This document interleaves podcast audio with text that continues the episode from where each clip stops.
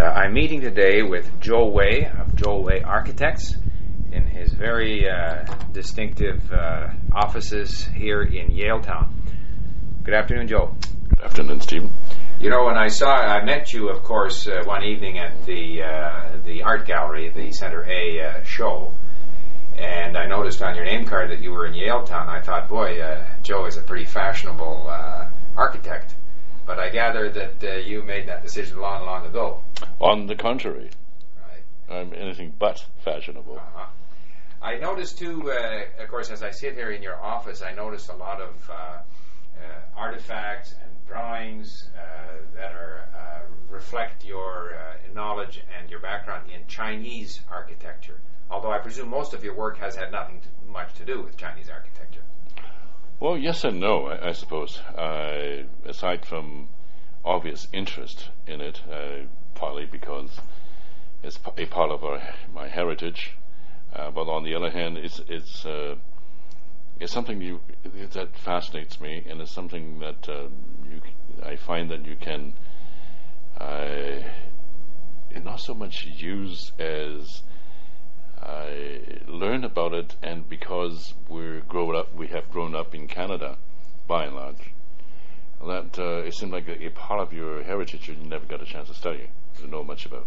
But, but initially, uh, I mean, did you study here or did you study in, in Hong Kong or where did you I, take I, your? I was born in Hong Kong and came here when I was about 11 or 12. Oh, I see. Okay. So uh, I went through high school here and Right, university. and here. university here. Yeah. So presumably, as a as a struggling architect, that most of your original work, the, when you first started working, would have been in more conventional Yes. uh, Yes. buildings or structures or, Yeah. or homes that Yeah. had very little to do with uh, the Chinese. Very little. Very little. Yeah.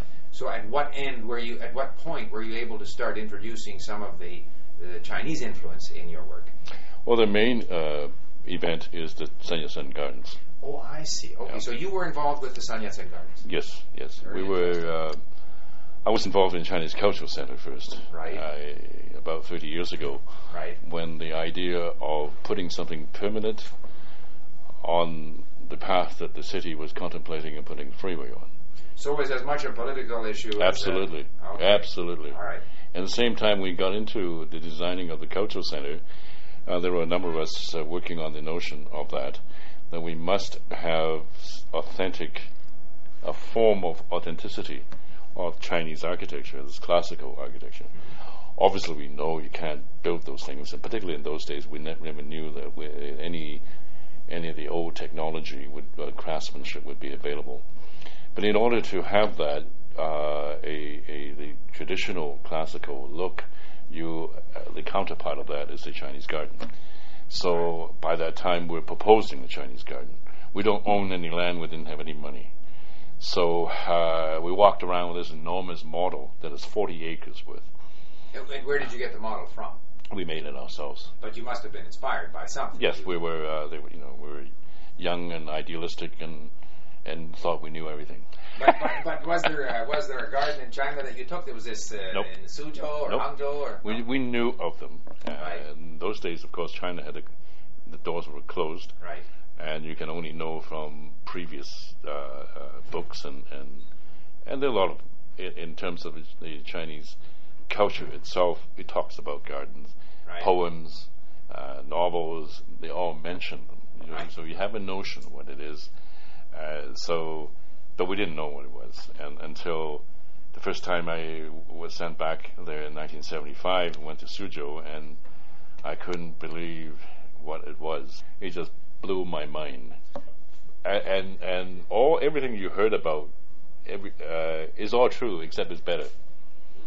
Right then and there, I said to my colleagues, "We must have one."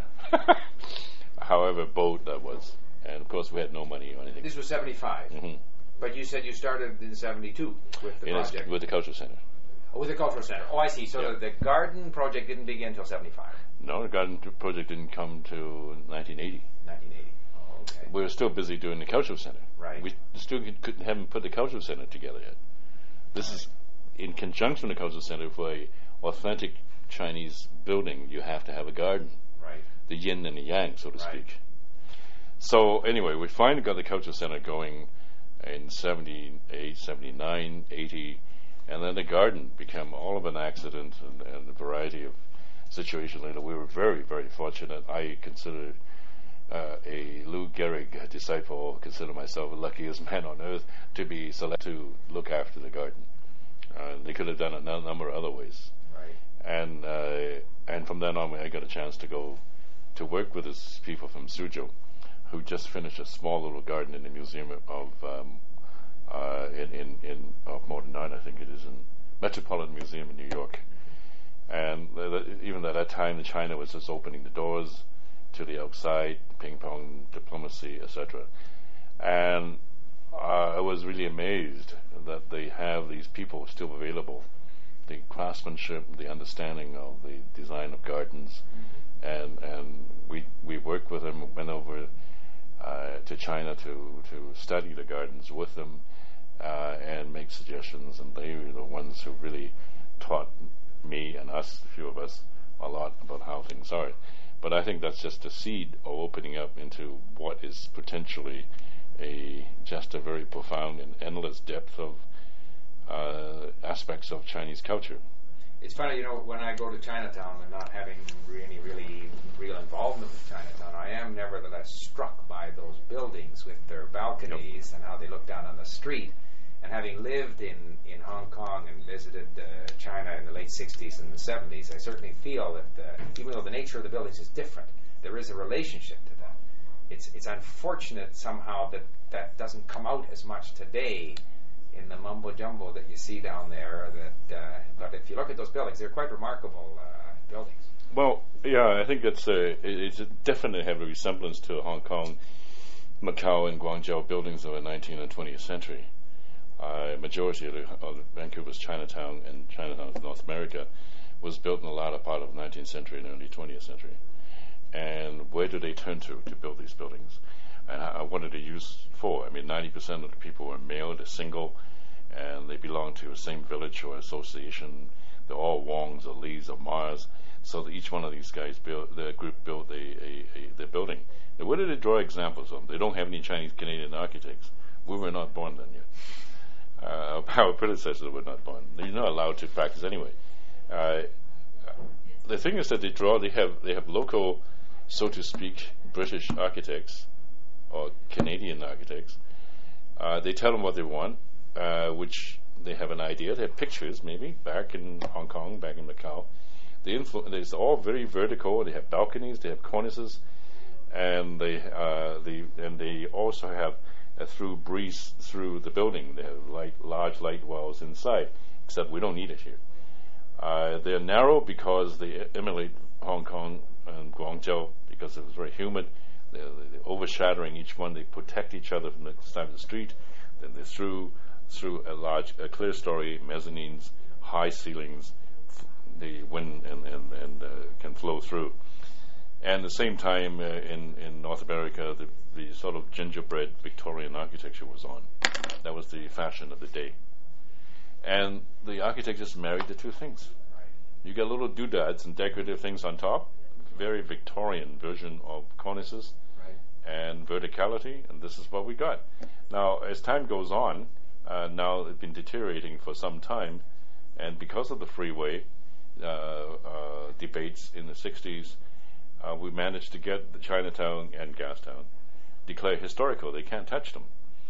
Okay, which is fine. We saved them, but we also can't redevelop them.